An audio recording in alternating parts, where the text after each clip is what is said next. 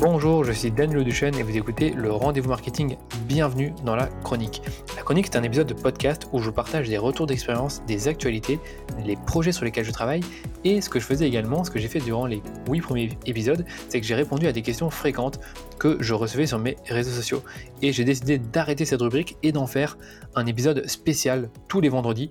Euh, j'ai pas encore nommé l'émission et je pense à nommer Ask Danilo et je vais y répondre ben, à vos questions sur la pub Facebook, le copywriting, les médias sociaux, enfin tout ce que vous voulez. Et logiquement, ça devrait démarrer dès ce vendredi. Du coup, je vais directement vous présenter le programme de la semaine dans cette chronique.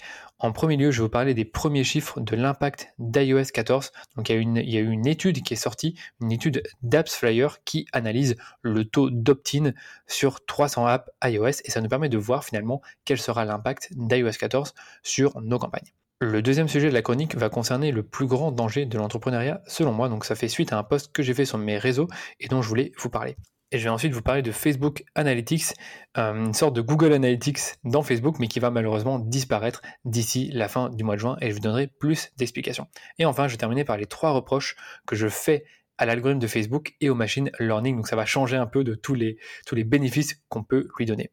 Allez, on commence par l'étude de AppsFlyer sur le taux d'opt-in de l'invite d'Apple sur iOS 14. Donc la question était sur toutes les lèvres depuis pratiquement 4 mois. Quel sera l'impact de la mise à jour d'iOS 14 sur vos campagnes Facebook Ads? À quel point les utilisateurs iOS vont refuser le tracking d'une application sur les sites web et les apps d'autres entreprises? Donc pour rappel, Apple exige maintenant que les développeurs d'applications iOS demandent la permission aux utilisateurs de l'application de suivre leurs données et accéder à leur identifiant unique de publicité. Et cette demande, elle se fait via une invite, une sorte de pop-up que vous allez voir apparaître dans l'application et qui vous demande si oui ou non vous êtes d'accord que l'app que vous allez utiliser, donc euh, comme Facebook, euh, Eurosport par exemple, peut vous suivre à travers d'autres apps et sites web et vous montrer de la publicité personnalisée. Donc évidemment, si vous refusez, ben, il y a beaucoup de choses qui ne seront plus possibles comme le reciblage publicitaire ou le suivi des conversions sur une campagne digitale. Et ça, Facebook ça ne l'arrange pas, ça ne les arrange pas vraiment, ni même pour les annonceurs. Donc perso, ça fait quelques semaines que je vois euh, de temps en temps l'invite apparaître sur des applications sur lesquelles je me connecte, et je pense finalement ne pas être le seul dans le monde, parce qu'une société qui s'appelle AppsFire a fait une étude sur base de 300 apps iOS dans divers secteurs, donc euh, la mode, le gaming, le social, et ils ont analysé plusieurs millions d'interactions sur ces applications afin de voir finalement est-ce que les personnes qui voient l'invite acceptent ou refusent le tracking. Et là, vous allez être surpris. Et il se trouve que le taux d'opt-in est plus élevé que ce que l'on pensait. Donc, d'après cette étude, il est au moins à 41%. Et c'est une moyenne pondérée pour ceux qui veulent des détails.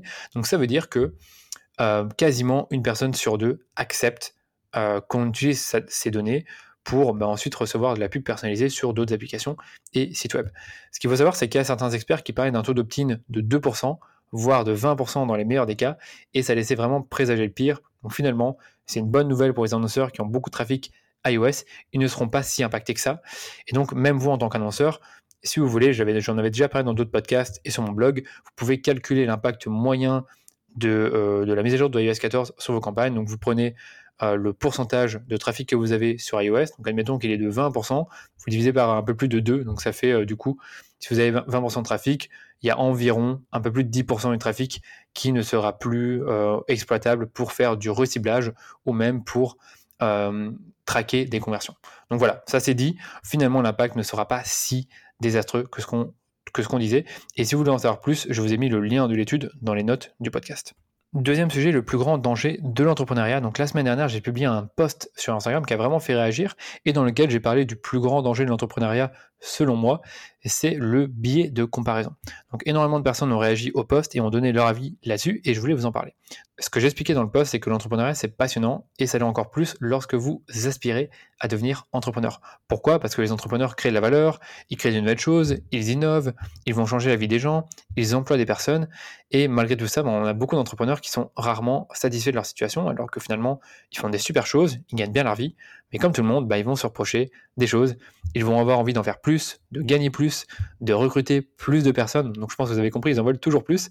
Et vous allez me dire que ça peut être lié à leur ambition, mais moi je pense pas forcément que c'est lié que à ça. Je pense aussi que c'est lié à ce que je vous parlais, à ce que je vous disais, c'est le syndrome euh, du billet de comparaison. Alors je ne sais pas vous, mais moi à cause des médias sociaux et de l'extrême transparence dont on peut faire preuve sur ces plateformes, on finit par se comparer inévitablement aux autres. Donc typiquement, on va regarder les revenus du voisin, la taille de leur entreprise, leur marketing, leur site web, leur nombre de followers, l'engagement sur leur poste, le nombre de collaborateurs. Et en fait, on va sans cesse se créer des complexes et faire des comparaisons parce qu'on ne fait que voir ce que les autres veulent que l'on voit d'eux. Donc typiquement sur les réseaux, vous le savez, on a plus tendance à parler du positif que du négatif. Et au final, ben, on oublie que comme, nous, ben, les autres ont des difficultés, il y a des choses qu'ils n'arrivent pas à accomplir, et on finit par aussi oublier ben, toutes les choses que nous, on a pu accomplir sur une année, par exemple. Donc si je vous prends mon exemple, j'ai pu recruter trois personnes, travailler sur de super projets, j'ai pu lancer un super nouveau site pour d'achat digital, j'ai mis à jour ma formation phare une troisième année de suite, et j'ai fait tout ça en période de crise sanitaire. Et malgré tout ça, je suis toujours en train de, me dire que j'en veux plus, euh, de pas forcément être toujours satisfait de ce que j'ai pu accomplir. Et comme je le disais, ça peut être lié à l'ambition, mais ça vient aussi du fait qu'on vit dans un monde hyper connecté et malheureusement, ça crée des dérives comme le biais de comparaison. Du coup, quelles sont les solutions? Donc là, je voulais aussi vous en parler. Mais pour moi, il y a deux façons de voir les choses. Soit vous prenez du recul régulièrement ce que vous avez accompli en faisant par exemple des plans de 90 jours ou en faisant des bilans hebdomadaires et vous regardez finalement ben, qu'est-ce que vous avez fait la semaine dernière ou les trois derniers mois et ça vous permet vraiment d'apprécier ce que vous avez pu réaliser et continuer d'être motivé pour réaliser de nouvelles choses. Ou alors, et ça, c'est pour moi la solution un peu plus radicale, c'est soit quitter les réseaux ou à la limite suivre très peu de personnes. Donc moi personnellement, c'est pas forcément ce que je fais, mais je pense que je devrais passer plus de temps à faire le ménage sur mon compte Facebook, Instagram ou LinkedIn afin de voir uniquement euh, ce que j'ai envie de voir et pas forcément voir euh, la vie de tout le monde. Voilà, si vous partagez le même avis, n'hésitez pas à repartager autour de vous cette réflexion sans oublier de m'identifier bien sûr. Troisième sujet de cette chronique, Facebook Analytics va malheureusement disparaître. Donc d'ici le 30 juin 2021, Facebook ne va plus permettre euh, aux annonceurs, aux entreprises d'utiliser son outil Facebook Analytics qui était une sorte de Google Analytics, sauf qu'il fonctionnait en fait avec le pixel Facebook que vous, installez sur votre site et qui vous permettait de voir ben, de tout ce que vous voulez sur votre site. Donc typiquement euh, le, nombre d'utilisateurs, les ventes, le nombre d'achats, les événements qui ont été réalisés, comme par exemple euh, remplir un formulaire, s'inscrire, ajouter un produit au panier. Et franchement, c'était un super outil qui permettait vraiment d'avoir une vue de l'efficacité de votre business et de vos taux de conversion. Malheureusement, cet outil va disparaître, comme je vous le disais, et euh, tout ce qui va nous rester, c'est ce que ce qu'explique Facebook dans son post, c'est la suite Facebook Business, donc un super outil. Donc là, je suis un peu ironique, mais ça vous permet juste de voir euh, les, des informations sur votre audience, votre contenu, et les tendances pour toucher encore davantage d'utilisateurs, comme le dit Facebook. Donc c'est en fait les, les, rapports que vous voyez quand vous allez sur Instagram et que vous allez dans statistiques, vous allez voir le nombre de, le nombre de followers que vous avez eu euh, les 30 derniers jours, euh, l'engagement sur vos posts, euh, vous allez voir également le nombre de personnes touchées, les impressions, enfin tous des indicateurs comme ça, mais qui ne servent pas finalement à beaucoup de choses. Je parle bien pour votre business et mesurer l'efficacité de vos, campagnes et voir par exemple des, informations sur votre tunnel de conversion, ça malheureusement vous n'allez pas forcément le voir sur la suite Facebook Business. On aura également, comme le dit Facebook, pour nous rassurer, le gestionnaire de pub. Donc là, le problème du gestionnaire de publicité, c'est que on ne voit que les données qui sont reliées à nos campagnes. Et on ne voit pas les données de manière générale sur tout notre business, sur tous les canaux confondus, comme ce pouvait être le cas pour Facebook Analytics.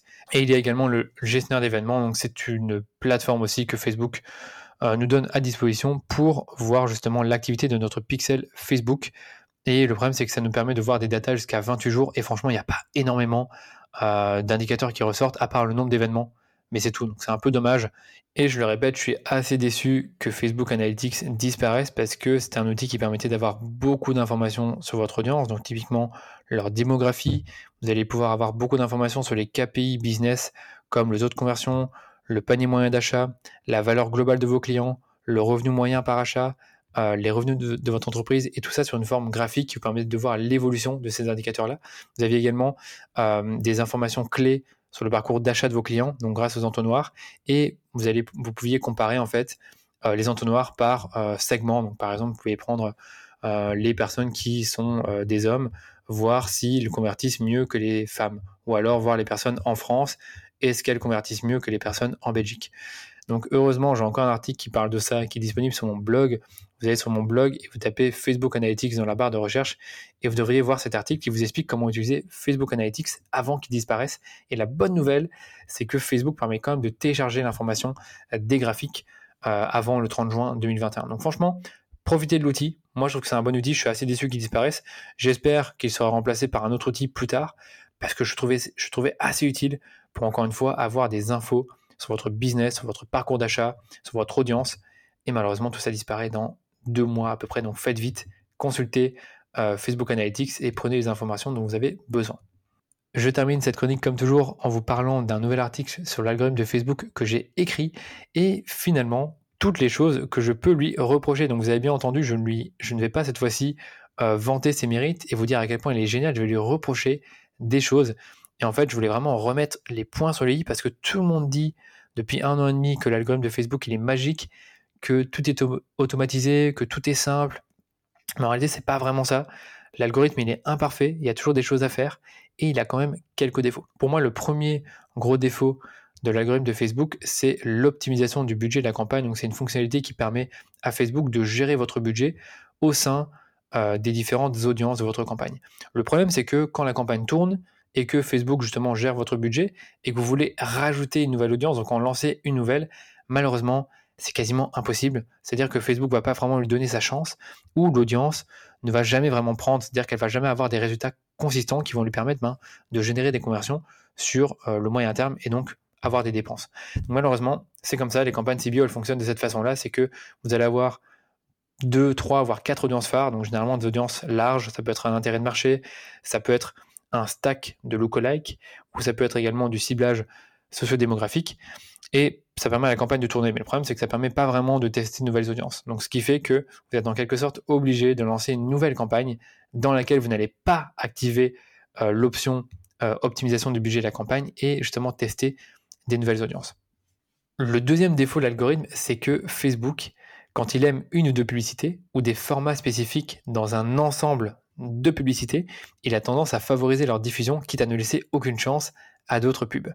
Et le problème, c'est que si vous lancez par exemple 5 ou 6 publicités et qu'il y en a seulement deux qui sont diffusées, ben malheureusement, vous en avez 3 ou 4 qui ne reçoivent pas de diffusion et vous n'allez jamais pouvoir savoir si elles fonctionnent ou si elles ne fonctionnent pas. Et comme je vous le disais aussi, c'est que quand vous avez une campagne qui tourne et que vous rajoutez des nouvelles pubs, parfois, les nouvelles pubs, elles ne sont pas diffusées.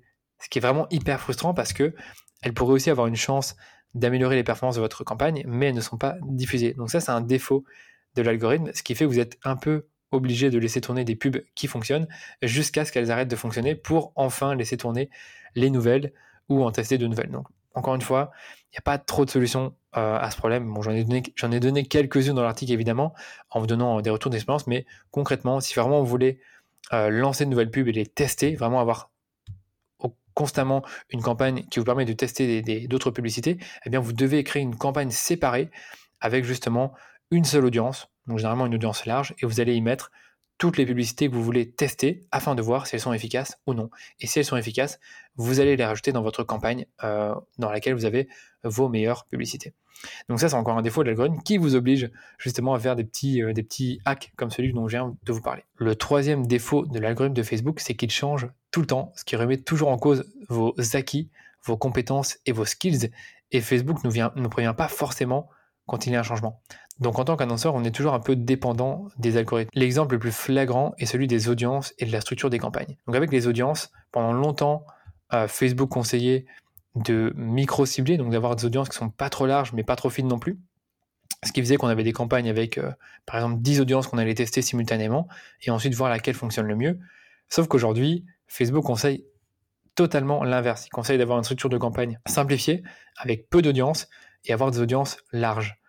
Donc ça c'est cool, c'est une bonne nouvelle, donc ça permet vraiment d'automatiser certaines choses. Mais si vous ne vous tenez pas au courant euh, de tout ça, ou si vous ne vous renseignez pas sur d'autres blogs ou des podcasts, ben, malheureusement vous n'êtes pas censé savoir qu'il faut simplifier vos campagnes ou alors élargir vos audiences.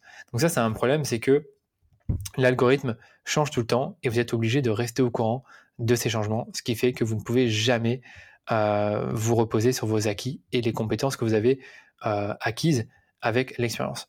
Et le message que je voulais faire passer dans l'article, c'est qu'avoir le meilleur produit du monde, créer une structure de campagne simplifiée et faire les bons paramétrages pour laisser faire l'algorithme ne vous garantit pas forcément d'avoir des résultats. Par contre, le développement d'axe marketing, la création de publicités qui font cliquer et la stratégie sont des compétences que vous avez vraiment besoin de développer pour que vos campagnes soient vraiment rentables.